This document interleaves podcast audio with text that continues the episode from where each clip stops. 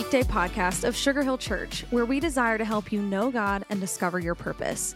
Whether you're exercising, driving, meditating, or just hanging out while you tune in with us today, thanks. We hope these next five minutes help you feel encouraged and inspired for your day. Hi, everybody, and thanks so much for joining me on today's weekday podcast, where I want to talk today about moralism. And I want to give you this statement right out of the chute and get it out of the way. Moralism means nothing. And, and think about the energy that we put forth attempting to be good. A few weeks ago, in between the 9:15 and 11 o'clock services that I'd preached at Sugar Hill Church, I had a young man that came up to me who had given his life to Christ a couple of months before, and he literally sat down and said, "I I don't know what to do. I'm trying so hard to be good." And I, I looked at him, and without giving any thought to it, I just said, "Then stop. Just stop it. Just give your heart to, to love with this reckless abandon and let God do the heavy lifting in your life because you're not going to go from zero to 100 in your Christian life. And I walk him through the perspective of what is it when we enter into sanctification? When we give our life to Christ, we enter into justification, where we're justified by the, the, the gift that Jesus gives us through his death and his resurrection for our sin. And then we enter into a season from there to heaven of sanctification, where he grows us to become more like him. But oftentimes, what happens, we, we think that it's still on us, and so just trying to work hard is what works. But that is not what the scripture says. Paul said in Philippians 3 7 and 8, Whatever were gains to me, I now consider loss that I may gain Christ. You see, the habit of moralizing spoils our faith.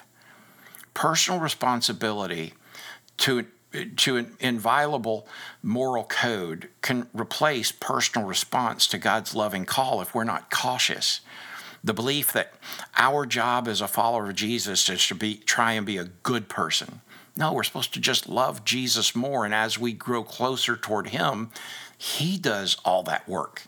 Moralism and its stepchild legalism reduces the love story of God for his people to the observance of just some kind of duty and oppressive law, which Jesus came not to abolish, but to fulfill and to do so in our life. I mean, the legalist deformation of faith concerns itself with shadow, not substance.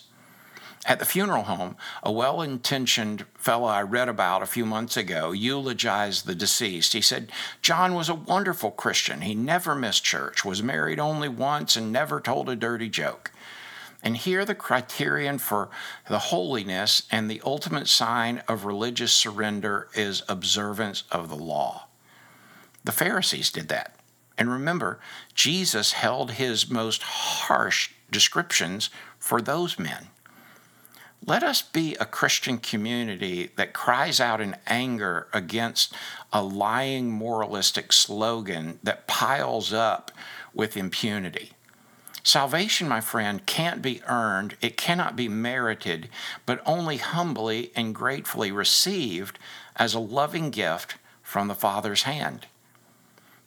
Let's be careful that rituals and law don't become complete losses because they are compared to righteousness through intimately knowing and walking with Jesus the Lord. Lord Jesus, help us today to rely on nothing more for our faith than knowing, loving, and obeying you and being found in you and you alone. In Jesus' name, amen. Thanks so much for joining me on today's weekday podcast.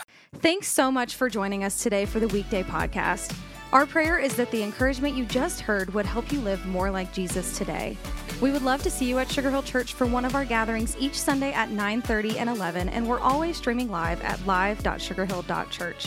Thanks again for joining us today. As always, if today's message encouraged you, share it with friends and family by tapping the share button.